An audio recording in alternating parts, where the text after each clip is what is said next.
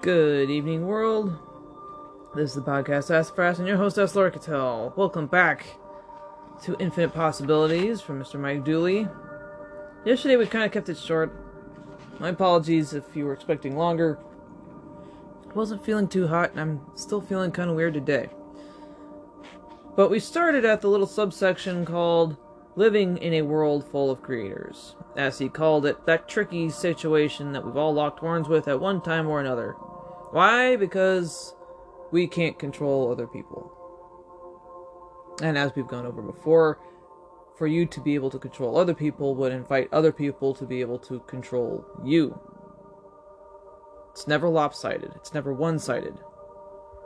Alright, whatever it is that you wish for someone else, whether it be benign or atrocity, you invite that same thing to be done to you at some future point whether the next minute, hour, day, week, year, so on and so forth. Okay? Because you're putting the intent of thought to the energy out there into the universe. You're creating it in your mind, first and foremost. Well, if you're creating it in your mind, then the potential for it to be created in the world is also present. Okay? Watch it. So we did living in a world full of creators yesterday, and that kind of meandered its way around to um, how we attract people we want to care about, people we love. Um, and so the next sec- section immediately following that was in love, and that's a comprising um, quite a bit more than I wanted to tack on to yesterday's podcast, primarily because it wasn't feeling good. So I left it for today, and we'll get started with that in love. And someone else is still lighting off fireworks? You know what? More power to you. Alright. So, just a quick recap of where we left off at before we get started on In Love. Where I want to start. So, okay, so for instance, as I mentioned before, if your aim, if your aim, words, if you aim to discover true love with a specific person, don't visualize that person. Visualize true love and all the consequences you think it will have on your life. Intensely imagine the feelings it will evoke once achieved and its impact on your daily affairs. Don't dwell on your idea of who the person is who will unleash true love within you. Focusing on him or her only distorts your wish to find love. When you focus on the person, you're actually focusing on the hows of its attainment, rather than leaving the details, the means, to the universe. Just see the end result. See yourself happy with a wonderful companion and we have gone over this, you know, before, that you wouldn't want to exert control over another person, not necessarily because, well, not the only reason, excuse me, being that you can't control another person because um, they are also a creator of their life. But if you were to somehow be able to manipulate someone else, to control someone else, deep down, you would know that that love isn't real. That it's created, that it's fake. Okay? And I don't care what you tell yourself in the beginning, over time, that starts to just eat away at you. Never mind my air conditioner in the background, my apologies. It's a little loud. Alright? Psychologically, the knowledge that what you have with that person, all the smiles, all the beguile, all the kind things, all the attention is there because you're controlling the outcome rather than it being a genuine expression of love from them. You wouldn't want that.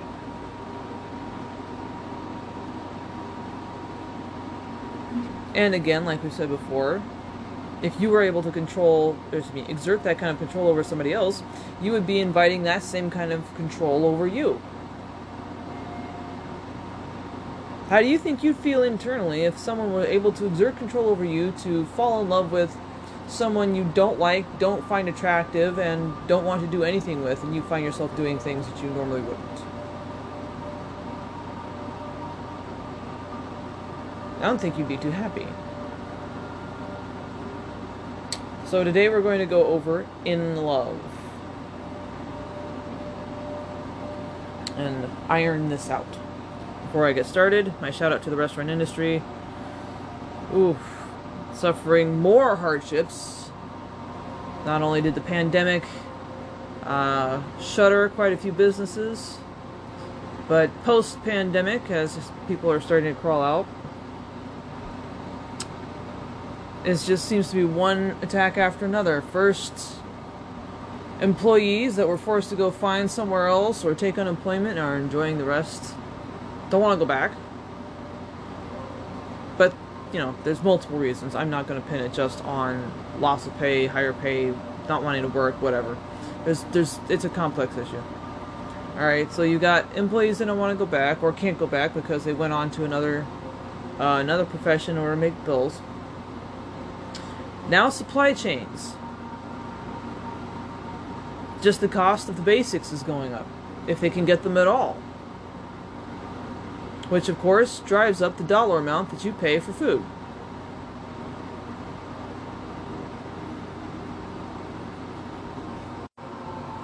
So,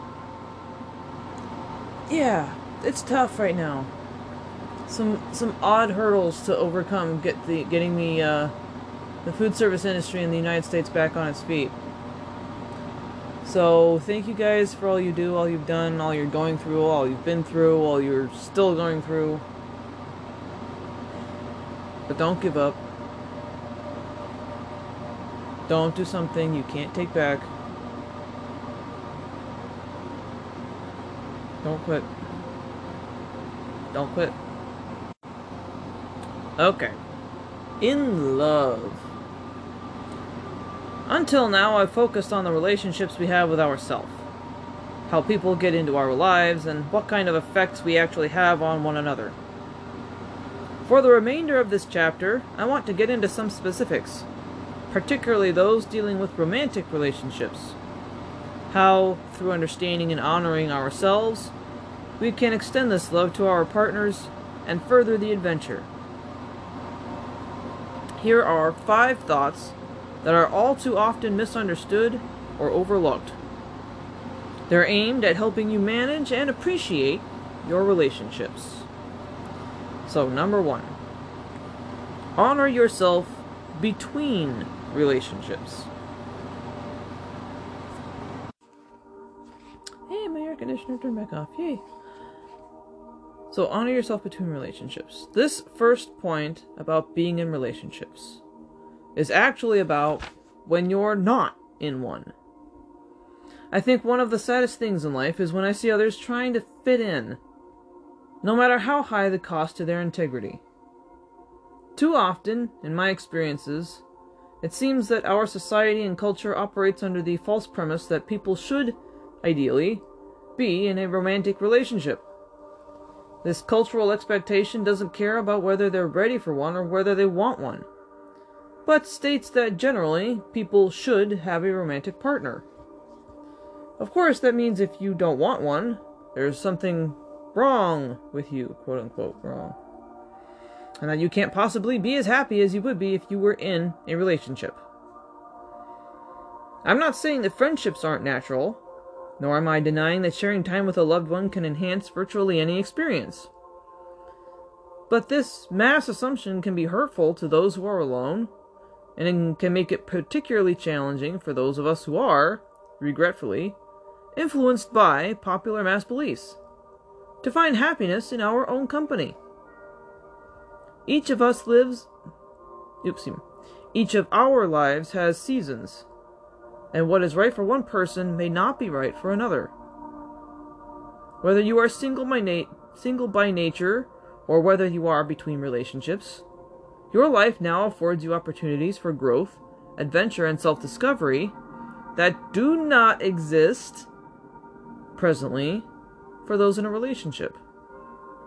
Enjoy this time. Use it. Appreciate every moment while being unconcerned about what anyone else thinks. Me- number two, measure your relationships by the love that's been shared. Too often, relationships tend to be measured by how long they last instead of how much love or fun was experienced. There's the belief that great relationships withstand the test of time. Since when has a clock or a calendar been the measuring unit for love, emotional growth, or happiness? Quality is what counts, not quantity. This is not to say that you can't have a quality relationship that also lasts a lifetime, nor am I saying that adversity in a relationship should lead to its abandonment. But these two benchmarks, quality and quantity, usually have very little, if anything, to do with each other. What's important in any relationship is that it is a fulfilling, rewarding experience in terms of either learning or happiness. Hmm. I will I will recap all these points when we're done. I have I have some things to say. Number 3. Understand your motivations. Entering a relationship when you're not ready or for the wrong reasons can make it an unhappy experience from the start. We have an obligation to ourselves to understand what motivates us. And that obligation extends to our partners as well. Are we moving through our lives moved by fear or a sense of adventure? Do we want a relationship so, we, so that we can hide from the rest of our life? Or to blend with it? And the most common question is the relationship meant to add to our happiness or create it? Relationships can't make you happy. They only intensify whatever you already feel about yourself and life. Other people are like a mirror.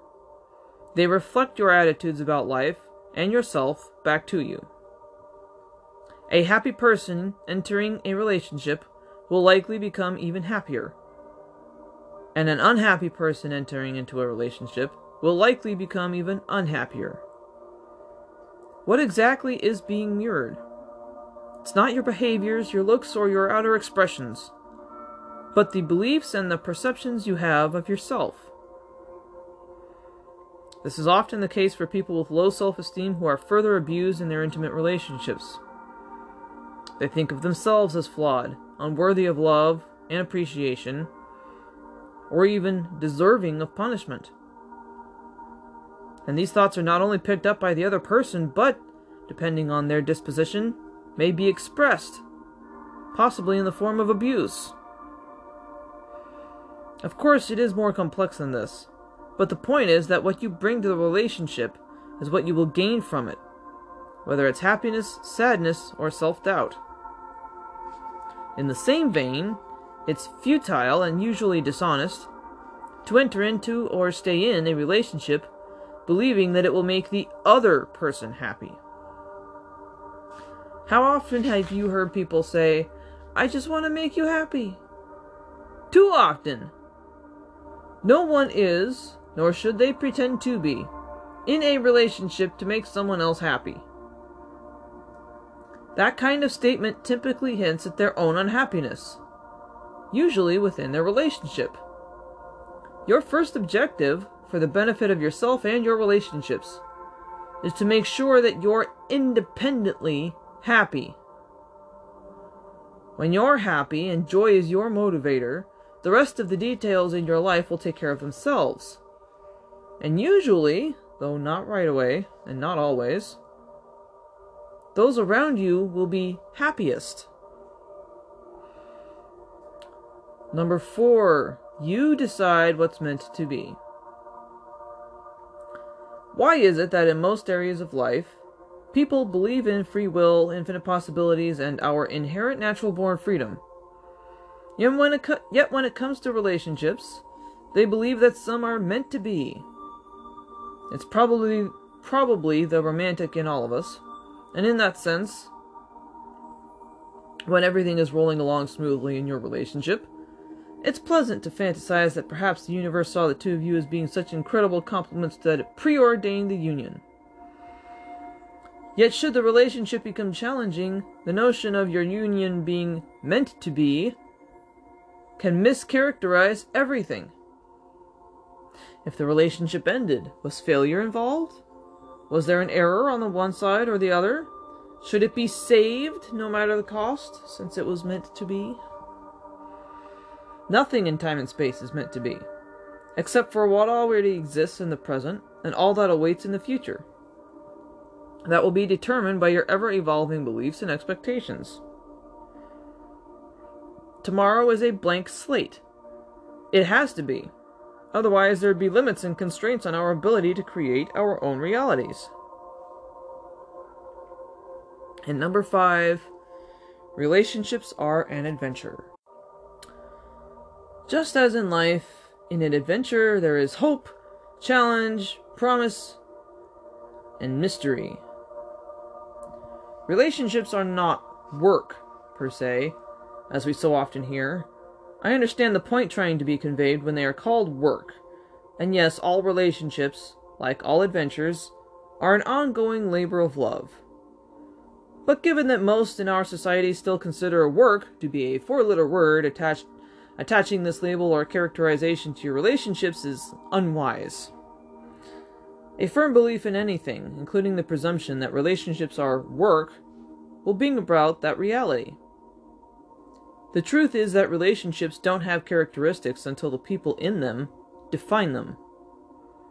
They're not easy or hard, challenging or rewarding, work or play until someone says so. A bigger truth here is not that relationships are this, that, or the other thing, and there my air conditioner goes again. It's that individuals in relationships see them as this, that, or the other thing, and so they become.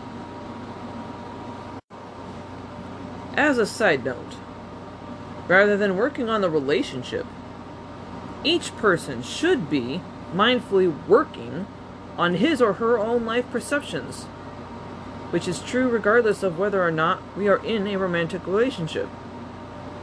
It's just that such relationships create a fantastic opportunity for exactly this. As your partner so often reveals to you your own perceived strengths and weaknesses, and understandings and misunderstandings. It's not that the relationship is work, it's that it creates ideal conditions for us to learn about ourselves. Yet, if the work becomes arduous and is blamed on the relationship, rather than seeing it as the next step in understanding yourself, you'll mistakenly ascribe such growing pains to coming from the partnership, not understanding that it simply facilitated your own natural, inevitable awakening to truth and self discovery. Such thinking would then color your future partnerships in the same light as laboratories of pain, thereby making them laboratories of pain. Thoughts become things. Okay, so I was right. That took way long. So let's back that up a little bit. Go all the way back to the top here. Alright, so. Number one, honor yourself between relationships. Take care of yourself learn to grow. He's right, okay? You can go and be a little bit crazy, a little bit reckless. You can do things outside of a relationship that you can't do when you're in one. As great as being in one is, some people don't want to be. And that's got to be perfectly fine. They have to come to that to themselves. You can't force them to want to like to be in a relationship. And trying to force them to do that, which they already get a lot of peer pressure culturally to do that, ends up just making them depressed because now you're not accepting them for who they are. It's perfectly fine to be alone. You learn so much more about yourself when you're alone. And again, you need to be you need to learn to be independently happy so that your happiness is not dependent on someone else because what happens if that someone else leaves? For whatever reason. What happens when you fight with that someone else? What happens if that someone else stops liking you, loving you, wanting to be around you? All right, when you enter a relationship and you're all already independently a happy person, the burden is now not on the other person to try and keep your spirits up. It becomes more of an even keel. Okay? So, number two, measure your relationships by the love that's been shared. That is such a great one. Alright? We tend to think that the longer that we're with someone, the more, I guess, seniority we get. And then we become shocked if something goes wrong, something happens, and the relationship breaks up. And we sit there and we fo- fixate on how long the relationship was, not whether or not we were actually doing anything to get the most out of that relationship? Were we sharing enough love? Were we sharing enough compassion? Were we doing the little things that made the other person light up? Alright.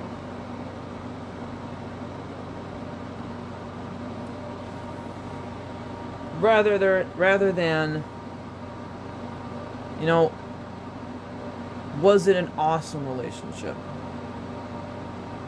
Alright, how many times have you had a summer fling where it was just like the one thing that you remember for your whole life. It's just the whole whirlwind summer of romance and you know walks on the beach and whatnot, and then you never saw the person again. Sometimes that happens. I would argue that that experience, because it creates so much more intense memories, had more value than a long term relationship that was just meh. Right? You came here to live. Memories like that are what you live for. Alright, so number three, understand your motivations. Hmm.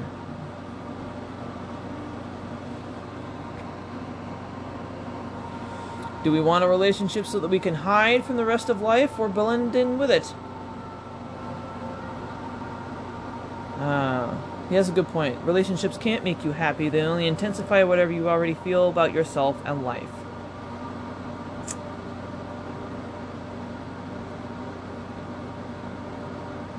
There's something bugging me about that statement that's just a little bit off, but I can't put my finger on it quite right now. My apologies. Oh, good, my air conditioner turned back off again. Yay! But he is correct in that other people are a mirror to yourself. I would. I would argue that it's not the relationship that makes you happy, it's the other person being happy, adding to your happiness, thereby magnifying it.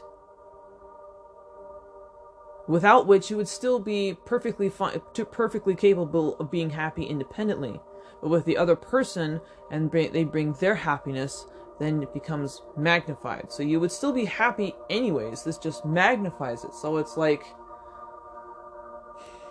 great, but then super fantastic. Without super fantastic, you'll still have great. It's still fine. And you still learn different things. Like we just said, you learn things outside of a relationship, you learn things when you're inside a relationship. Consequently, you learn things outside a relationship that you can't learn while you're inside a relationship. Vice versa, you learn some things when you're in a relationship that you can't learn while you're single. It's just different things to learn. Not the least of which, it's really nice to hold someone at night. But truthfully, understand your motivations. Why do you want this relationship? Are you wanting this relationship because you want to love someone or because you want someone to, as they put it, be your sugar mama or your sugar daddy? You want someone else to take care of everything? Hmm? What's your motivations? Why are you really doing it? And at the end of the day, are you really going to be happy if you go through with it? If you're not, you had best go back and re go over your motivations for doing it. Because if you're not going to be happy at the end of it, then you're going to setting yourself up for a pretty miserable life. Number four, you decide what's meant to be. And we go over the, oh, it was meant to be type of characterizations that we hear often. But man, that puts a heavy burden on the relationship. And your mental state.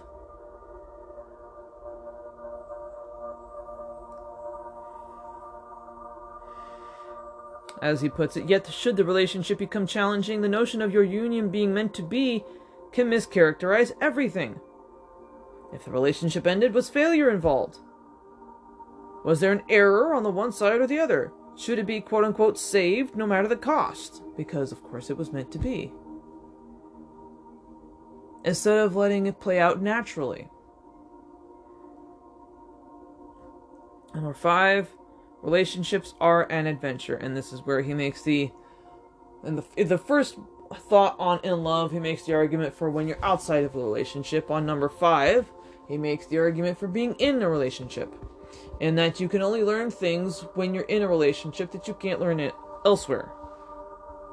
With the note that rather than working on the relationship, each person inside the relationship should be mindfully working on his or her own life perceptions. Which is true whether or not we are in a romantic relationship.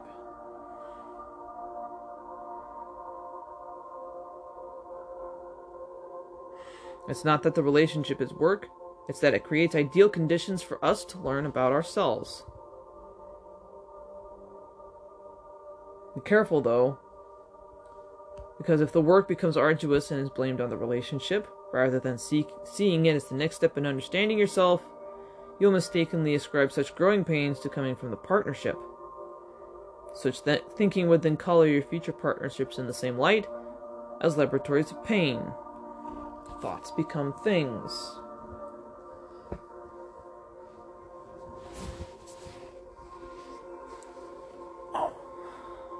Alright.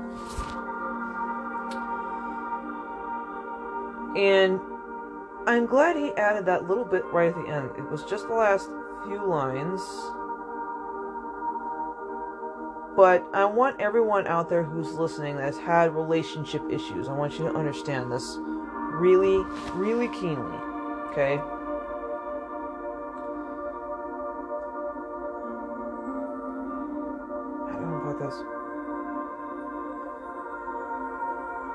Ascribe such growing pains to coming from the partnership, not understanding that it simply facilitated your own natural, inevitable awakening to truth and self discovery. Such thinking would then color your future relationships in the same light as laboratories of pain thereby making them laboratories of pain, thoughts become things. Okay? When you are going through your relationship and something comes up, maybe you want to work on it and they don't, or they want to work on it and you don't, whatever, you bring that experience with you to the next relationship, expecting more of the same to happen. Well, because you're expecting more of the same to happen, guess what?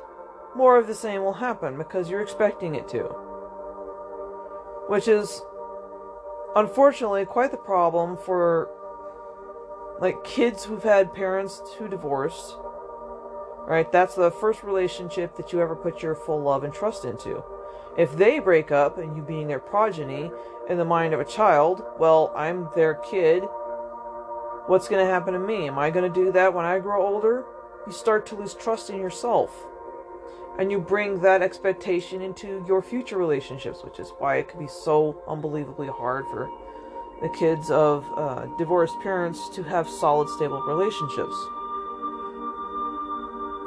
Also, when we're adults, we do the same thing. If we have a bad relationship, we're hesitant in the next one. As the term goes, carrying emotional baggage, which is really derogatory because almost everybody has emotional baggage. All right, point out to me the person that does not come loaded with things that they have been through in their life that they're still hanging on to. Come on, seriously? We all do it. Until we get to a point where we can transcend those things that hurt us and transmute the pain that we went through and put it to better use. Okay?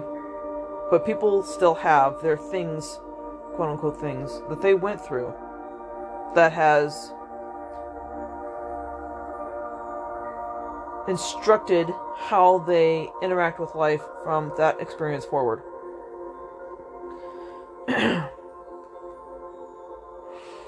so if you are expecting relationships to be painful, then your relationships will be painful.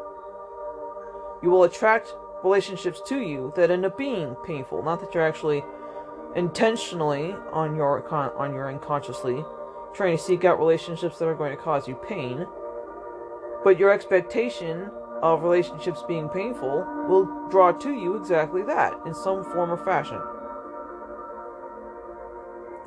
That is also not to say some relationships aren't meant to be there forever.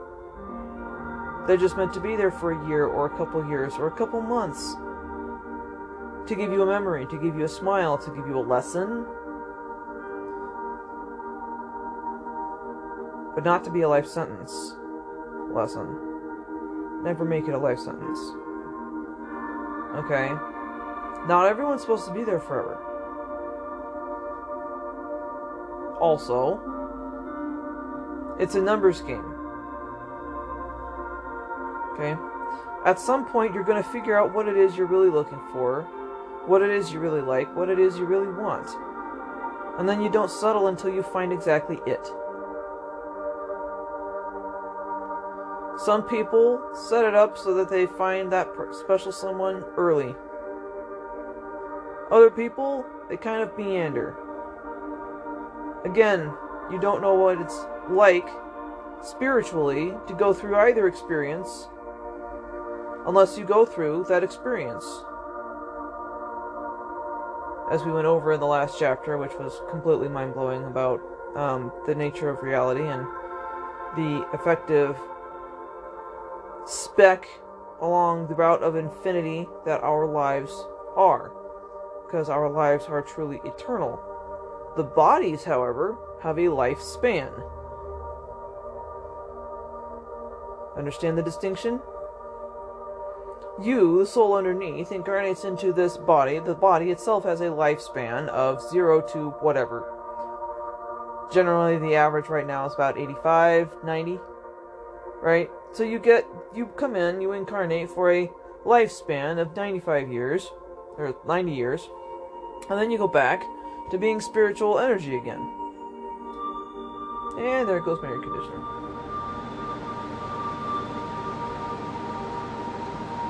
Okay, so you came here to learn. Some lessons are easy, some lessons are hard. Some lessons are downright friggin' painful. But at the end of it, when you get done, just go back to being spirit again. And you get the chance to incarnate into another experience and so on and so forth, and over and over and over and over again, as many times as you want.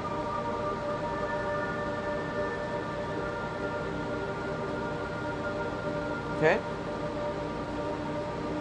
So, we will come back tomorrow at thoughts for adding romance to your relationship. Ooh, that could get spicy. So, oh, and we have another list of things. So, one, two, three, four, five, six goodness. Seven, eight, nine, ten. Wow. Okay, so looks like I'm gonna have to get started early tomorrow. Ten. His thoughts for adding romance to your relationship, and there are ten of them. They encompass a full two pages. So, quite the interesting bit today. Lots to think about, lots to mull over. So go ahead and do yourself a little wiggle and get in a little stretch. And we will do our two minute brain break.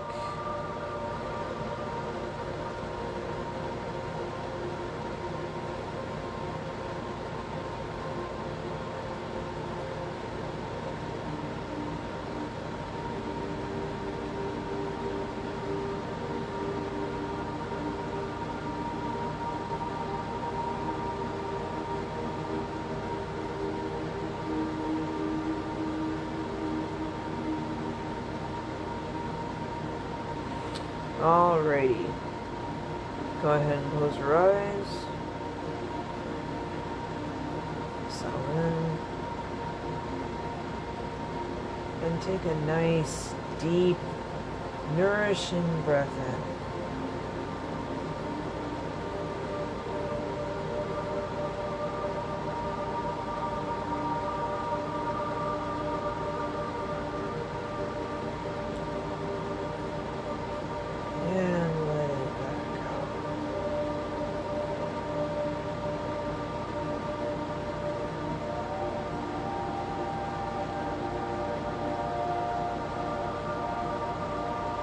Take another nice, slow, deep breath in.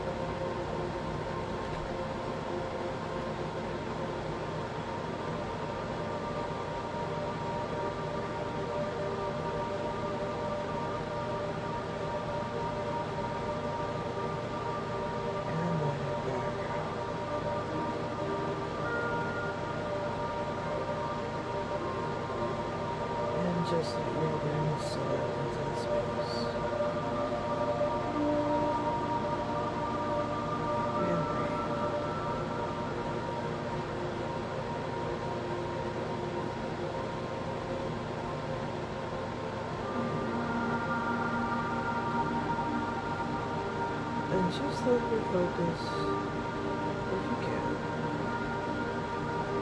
come to rest on your heart center.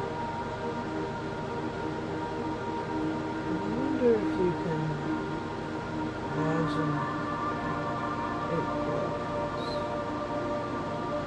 with whatever color you believe love is.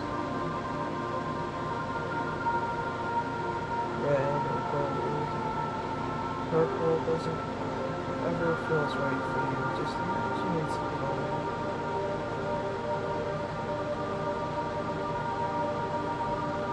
And this glow emanates all of the beautiful feelings you associate with love. And it's tangible and overflowing. And you find that the longer that you focus on this glow,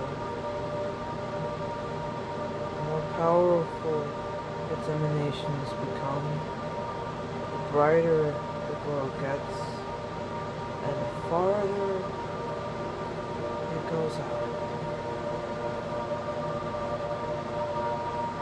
Let your focus rest on this